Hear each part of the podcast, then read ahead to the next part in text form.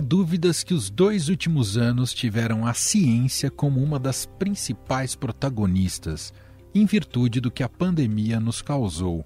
O rápido desenvolvimento da vacina e sua posterior aplicação foi a grande vitória até aqui. O Brasil aplicou mais de 300 milhões de doses de vacinas contra a Covid-19. Com isso, registra uma queda de quase 92% na média móvel de mortos desde o pico da pandemia em abril. Para que o combate ao coronavírus avance ainda mais, é preciso que as pessoas completem o esquema vacinal. Mas a pandemia está longe de dar uma trégua. Novas variantes vão surgindo e a ciência precisa se reinventar e estabelecer novos conceitos a cada letra do alfabeto grego que surge. A última foi a Omicron. Enquanto isso, o mundo precisa travar uma batalha contra os negacionistas que são contra tudo, desde o lockdown até os imunizantes. Em grande parte por causa dessa parcela da população, os países se veem obrigados a regredir em medidas de contenção ao novo vírus. No Brasil, apesar da situação ser um pouco melhor, o governo permanece se colocando contra a ciência e propagando tratamentos milagrosos sem eficácia comprovada. E hoje nossa convidada para falarmos um pouco mais sobre a evolução da pandemia e refletir é, sobre a passagem do tempo relacionada a isso e o que vem pela frente, nós convidamos a microbiologista e presidente do Instituto Questão de Ciência, Natália Pasternak. Tudo bem, Natália? Seja muito bem-vinda. Tudo bom, Emanuel. Obrigada pelo convite, um prazer. Natália, esse vai e vem da pandemia, quando eu falo vai e vem, né, essa sensação às vezes de agora vai, temos controle sobre a pandemia, e aí depois surge uma nova variante, agravamento, número de casos, internações. Esse vai e vem já era esperado, Natália? Era, é o caminho natural e eu acho que a gente pode encarar isso com bastante otimismo, principalmente no Brasil, a gente está mais no vai do que no vem, né? A gente, a gente conseguiu no Brasil finalmente, né, depois de muita pressão, de muita, né, de muita enrolação política, a gente finalmente conseguiu ter acesso a vacinas. E no momento em que as vacinas começam a chegar, o Brasil começa a mostrar que veio. O Brasil sempre teve uma tradição muito forte de programas de vacinação bem organizados, distribuídos pelo país inteiro. Então, o Brasil começa a mostrar serviço. O programa de vacinação avançou muito em 2021 e eu acho que a gente pode dizer, perdão, com certeza que a gente entra em 2022 mais no vai do que no vem. É claro que sempre vão acontecer alguns percalços no caminho. O caminho não é linear. O caminho não vai caminhar, né? a gente não vai caminhar sempre para frente linearmente, só avançando. A gente vai ter que dar alguns passos atrás, alguns momentos de preocupação, como o surgimento de novas variantes, mas no geral, o Brasil caminha bem graças à vacinação. Bom, a gente, eu queria te ouvir um pouco mais sobre a Omicron. A gente tem subestimado o poder da Omicron ou, na sua visão, os governos estão lidando uh, melhor com, com, com as demandas da pandemia no, e, nesse caso, com o surgimento de uma nova variante? Olha, os governos em geral acho que têm dado bastante atenção. A gente vê uma preocupação muito forte, por exemplo, no governo do Reino Unido. A gente vê uma preocupação aqui nos Estados Unidos também, com várias medidas de restrição sendo retomadas. Então, no campus lá da Universidade de Colômbia já foi restaurado o número, o uso de máscaras, mesmo nos ambientes abertos, nos ambientes fechados era obrigatório, mas nos ambientes abertos já tinha sido sido relaxado, agora voltou. Então, a gente vê uma preocupação institucional de governos, prefeituras, governos estaduais, de, uh, de tentar uh, dar um passo atrás com relação ao Ômicron, mas isso pode não se refletir sempre no comportamento das pessoas que já estão exaustas e que não enxergam a Ômicron como uma grande ameaça, enxergam mais como, ah, de novo essa história de outra variante, a gente já viu isso antes e depois não muda nada. O que não é verdade, porque a Europa sofre aí com uma onda de Delta muito grave, a Delta que se mostrou realmente a cepa dominante, pelo menos até a chegada da Omicron e, e, fez um estrago bastante grande na Europa e nos Estados Unidos. E agora a gente tem a chegada da Omicron que requer atenção. E requerer atenção não quer dizer entrar em pânico, mas quer dizer que requer atenção, que a gente sabe pouco sobre ela, ela realmente parece se espalhar mais rapidamente do que a Delta. Os estudos preliminares mostram que ela tem uma capacidade de transmissão maior e um escape de vacinas, o que pode realmente conferir ela a habilidade de ganhar a competição da Delta e se tornar a cepa dominante. O que, que isso quer dizer? A gente ainda não sabe. Tem muitas questões sobre a Omicron que a gente não sabe. Será que ela causa doença mais grave, menos grave ou tanto faz? Por enquanto, a gente não pode dar essa resposta. A gente teve alguns indícios no começo, algumas evidências anedóticas, observações de médicos de, olha, parece que ela causa doença menos grave, mas isso pode ter um número enorme de causas. Pode ser porque ela aparece numa população que já é vacinada ou que tem imunidade prévia porque já teve Covid, uma população mais jovem, ainda não deu tempo de causar doença grave porque a variante é relativamente nova.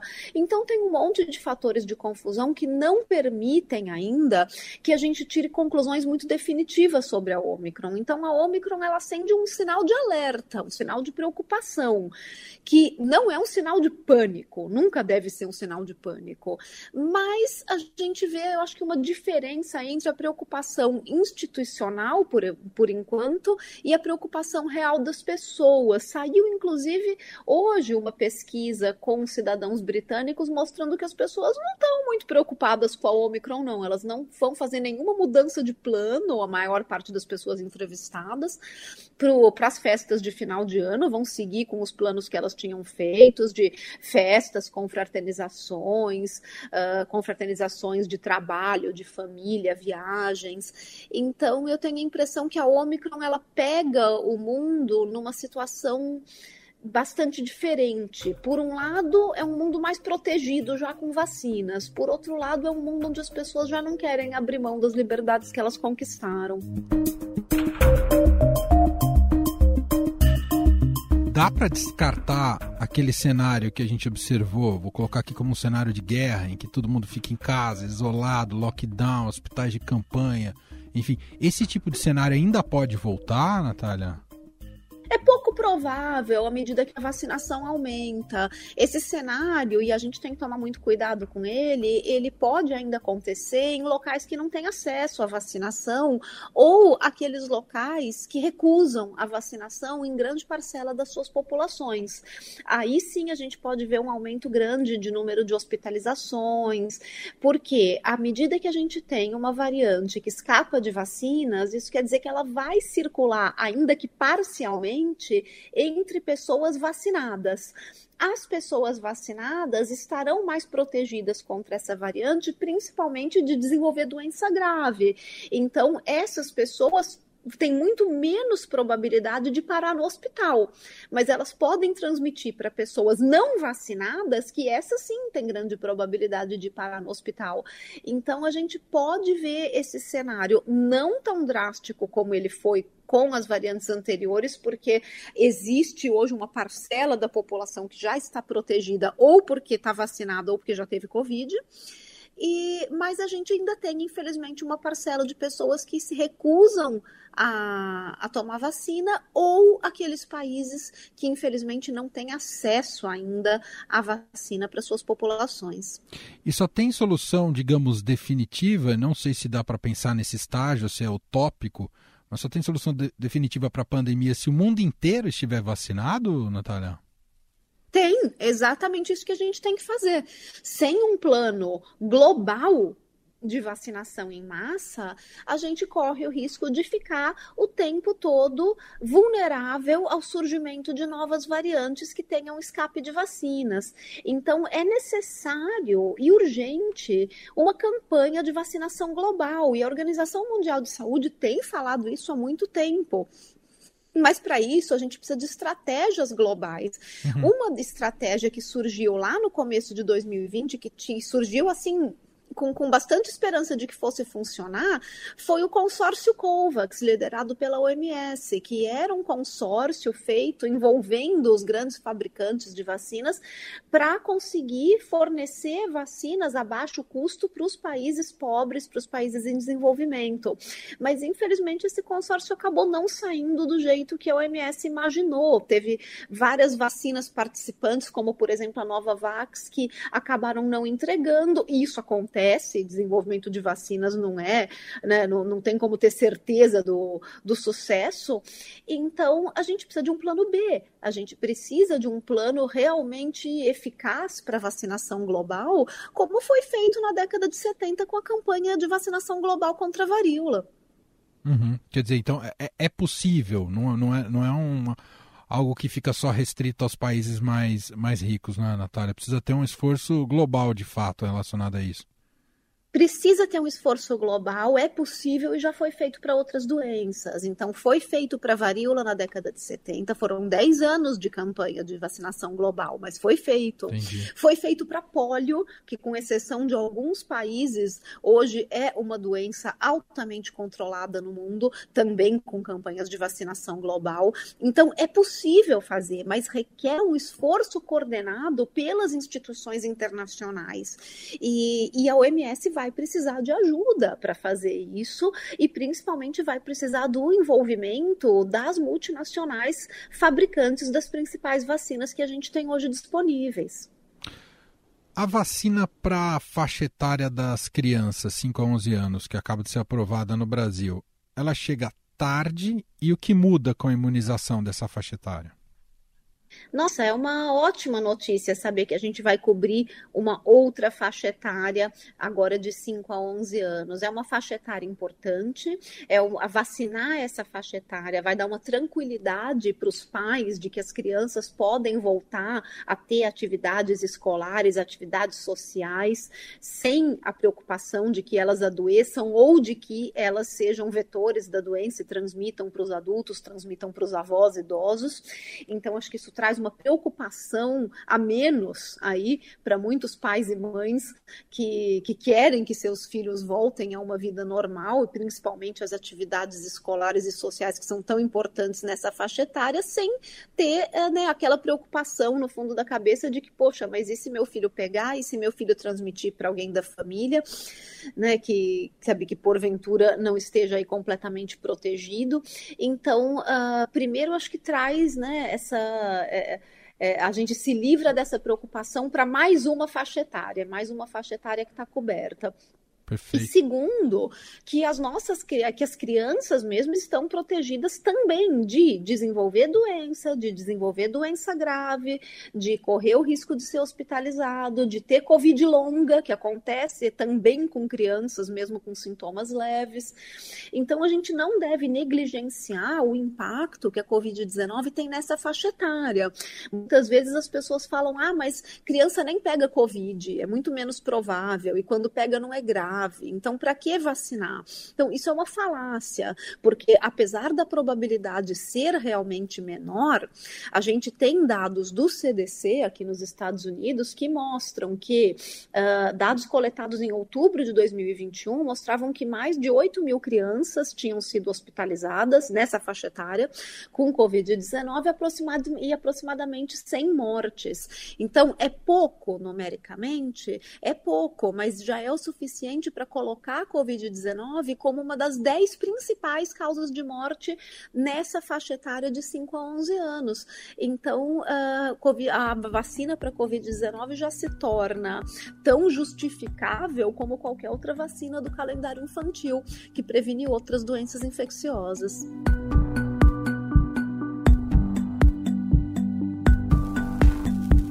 Na sua visão, Natália, é mais prudente de fato cancelar festas públicas como o carnaval, por mais duro que seja tomar esse tipo de decisão?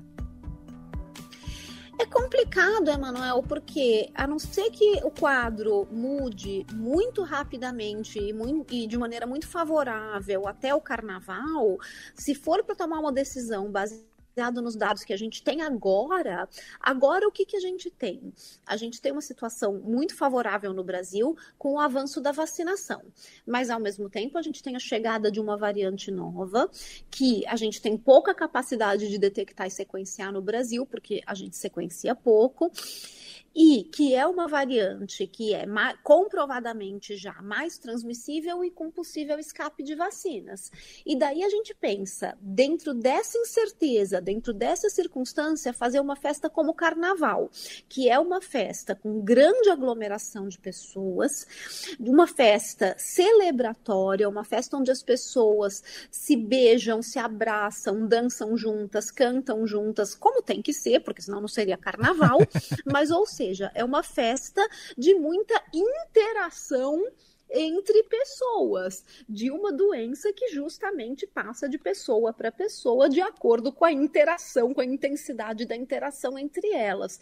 Então, o carnaval é um grande propagador de doenças respiratórias, não só Covid, mas qualquer uma, porque é uma festa muito calorosa. E daí você tomar a decisão de manter uma festa diante das incertezas de uma nova variante mais transmissível e que escapa de vacinas, uma festa onde você não vai dizer para as pessoas controlarem o seu comportamento, porque senão não é carnaval. Você não pode uh, exigir para uma festa de rua certificado de vacinas, porque você não tem como montar esse tipo de certificação. É uma festa aberta, é uma festa de rua. Quem vai fiscalizar isso?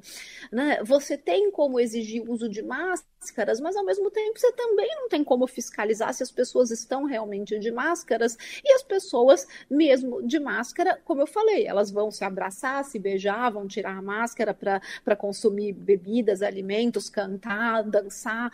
Então, é, é uma festa com difícil controle das medidas preventivas e, e com muita aglomeração e muita interação entre pessoas. Então, eu acho difícil manter um planejamento diante de tantas incertezas e, de que, e da certeza de que é uma atividade que propaga muito facilmente doenças.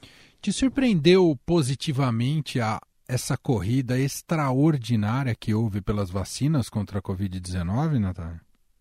Nossa, com certeza, ainda mais eu que venho de um laboratório de vacinas na microbiologia, eh, foi muito legal observar isso né, acontecendo assim, com tanta colaboração internacional, com tanto uso de tecnologias que estão sendo desenvolvidas aí há 30 anos e de repente a gente vê testes clínicos gigantescos sendo feitos para essas tecnologias que a gente achava que eram promissoras, mas que até agora nunca tinham. A tecnologia nunca tinha tido oportunidade de ser testada em tão larga escala. Então, do, do, ponto de vista de desenvolvimento científico, a pandemia avançou muito o desenvolvimento de vacinas. E isso é muito legal, porque esses frutos que a gente colhe com o desenvolvimento da, da, da ciência de, de vacinas durante a pandemia vai ser servir para diversas outras doenças no futuro. A gente não para na Covid-19. A tecnologia da vacina de RNA mensageiro, ela vai poder ser utilizada agora que ela já foi testada, já foi aprovada, já tem vacina no mercado, fica muito mais fácil da gente aproveitar essa tecnologia para outras vacinas, para outras doenças. Então, acho que são avanços que vieram aí com esse desenvolvimento científico durante a pandemia que vão ser muito benéficos para outras questões da da humanidade. Caso brasileiro da dengue, por exemplo, não é, Natália? A dengue a gente tem uma vacina aí que está em vias de ser aprovada, que é feita com uma tecnologia mais antiga mesmo de, de vacina inativada. É uma vacina muito boa. Uhum. Mas a gente tem outras doenças que são muito típicas brasileiras e que poderiam se beneficiar de tecnologias mais modernas. A gente tem zika, a gente tem chikungunya, a própria febre amarela, que a gente tem uma boa vacina, mas que uh, de repente ter uma vacina mais moderna pode ser mais barato e mais fácil de fazer. Né? Uh, a gente lembra quando a gente teve os surtos de febre amarela, a gente teve um gargalo na questão da produção rápida, que é né, para poder uh, acompanhar aquele surto. Então, ter mais tecnologia tecnologias disponíveis pode ser interessante, mesmo para vacinas que para doenças que a gente já tem vacinas. Uhum. Ô, Natália, o que, que você diria, o que você comentaria atualmente no quadro atual do placar, se fosse, se fosse imaginar como um jogo do placar entre o negacionismo e a ciência? Como é que tá esse jogo? Quem tá ganhando? Tá empatado, Natália? Depende do país, né, Emanuel? Se você for pensar, e depende do tipo de negacionismo. Uh, alguns negacionismos, eles colam mais em alguns países do que outros. O Brasil, por exemplo, parece bastante imune ao negacionismo de vacinas. O brasileiro não está nem aí. O presidente fala que vacina te transforma em jacaré, que vai te dar AIDS, que vai te dar trombose. O brasileiro não está nem aí, ele continua se vacinando. E, e, se, no, e se mais de 95% dos brasileiros estão se vacinando, isso quer dizer que mesmo apoiadores de Bolsonaro estão se vacinando e não estão nem aí para o negacionismo propagado pelo presidente. Então, o negacionismo de vacinas ele não pega no Brasil, mas ele pega na Europa, ele pega nos Estados Unidos. E, e nesses lugares onde ele realmente uh, se fez presente, os efeitos são muito deletérios. Os Estados Unidos não consegue cumprir a meta de vacinação por causa da recusa vacinal. Europa também. Então, nesse sentido, o negacionismo consegue aí manter um placar né, muito desfavorável em relação a, a, ao que a gente gostaria de ver de medidas de saúde pública. Agora, se a gente pensar em outros negacionismos no Brasil, eles já são muito mais efetivos. Você pega, por exemplo, o negacionismo ambiental no Brasil. Uh, uh, o negacionismo ambiental é algo que funcionou no Brasil. Grande parte da população brasileira, apesar de dizer que tem consciência ambiental, não reage de forma né, tão drástica como deveria ao desmatamento da, da Amazônia, a, ao, a recusa do, do governo em aceitar os dados de satélite que mostram que o desmatamento aumentou. Então, a gente teve aí o negacionismo ambiental no Brasil, movendo até a demissão do Ricardo Galvão quando ele era diretor do INPE, porque o presidente não gostou dos dados de satélite que foram apresentados naquela época. Então, depende do negacionismo e depende do local. É verdade. Eu estava lendo antes de entrar aqui para a gente fazer a nossa gravação, estava lendo uma matéria do New York Times que está falando de um povoado que fica nas montanhas na Itália, lá, já lá perto da Áustria e tudo mais, de que, e, aliás, é o que tem o maior, maior número atualmente né, de, de infectados e de internados, é, é onde a vacina não consegue penetrar é, com, hum. com grande adesão. E ali não é por uma. Isso eu achei curioso, não é pela paranoia, não é teorias conspiratórias sobre o que a vacina poderia causar, né? Estou falando do tipo de negacionismo. Ali é porque eles acreditam na força da natureza. Para que ah. vacina se a natureza pode nos salvar, entendeu? Já que eles vivem talvez no lugar com o ar mais puro do planeta. É, não, a gente tem esses espectros ideológicos do negacionismo que não são, né, o negacionismo ele não é motivado de maneira uniforme e, e acho que o negacionismo de vacinas é um bom exemplo disso, porque ele existe nos dois lados do espectro político. Então a gente tem o negacionismo de vacinas motivado pelas liberdades individuais que aparecem no espectro geralmente né, associado à posição política de direita, então que é aquele aquele negacionismo de eu não quero que o Estado interfira na minha vida, ninguém tem o direito de me dizer o que fazer, eu não posso ser obrigado a me vacinar e vacinar meus filhos, porque isso vai contra a minha liberdade individual, minha liberdade de escolha. E daí, quando a gente caminha para o outro espectro, mais à esquerda, a gente encontra esse tipo de negacionismo de vacinas, que é a falácia do natural. As vacinas são, não são necessárias, as vacinas são produzidas por grandes indústrias farmacêuticas malvadas, e eu não quero essa quantidade de químicos químicos no meu corpo, eu quero uma vida plenamente em harmonia com a natureza, né? E, e as pessoas esquecem, inclusive, que, né? Uh, varíola é bastante natural, o SARS-CoV-2 também, ele é um vírus natural, né? E, então, você quer viver em harmonia, você vai ter que viver em harmonia com esses micro-organismos que podem te matar. É verdade, tem toda a razão. Ô, ô, Natália, você acredita que a pandemia nos tornou melhores como humanidade? Difícil dizer o que, que nos torna melhores ou piores, né, Manuel? Acho que eu não sou filosófica o suficiente para isso. Né? Acho que talvez filósofos do futuro tenham aí alguns insights de como que né, como que essas grandes emergências globais mudam paradigmas na humanidade. Eu acho que se a gente analisar historicamente, pelo menos do ponto de vista da ciência, que é uhum. o que eu me sinto confortável para falar, a gente vai ver que grandes guerras e pandemias, elas trazem diferenças de comportamento e elas trazem avanços científicos. Agora, se isso nos faz pessoas melhores ou piores, eu acho muito difícil de dizer. Eu, eu, eu, não, não sou qualificada para fazer esse tipo de análise filosófica filosófica, não. Ô, Natália, só para a gente fechar, a gente está meio assustado atualmente com esse surto de gripe aqui no, no, no Brasil, uma gripe fora de época.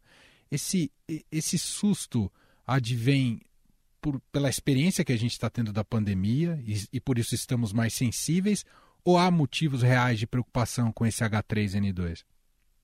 Não, sempre tem motivos reais de preocupação com justamente ainda mais com uma cepa de gripe que surge fora da sazonalidade, né?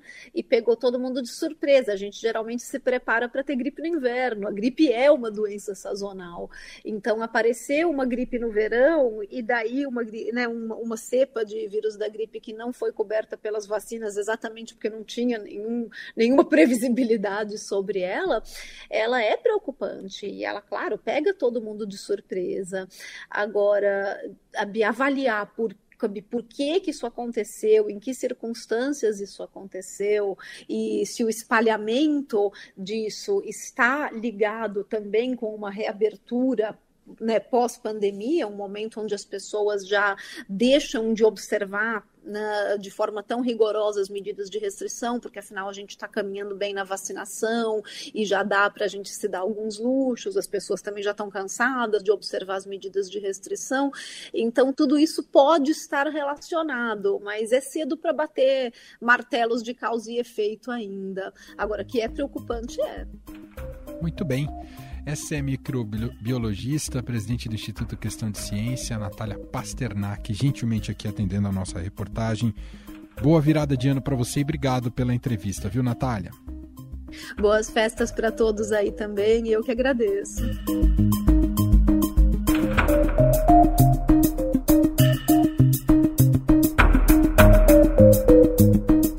Este foi o Estado Notícias de hoje. Contou com a apresentação minha, Emanuel Bonfim.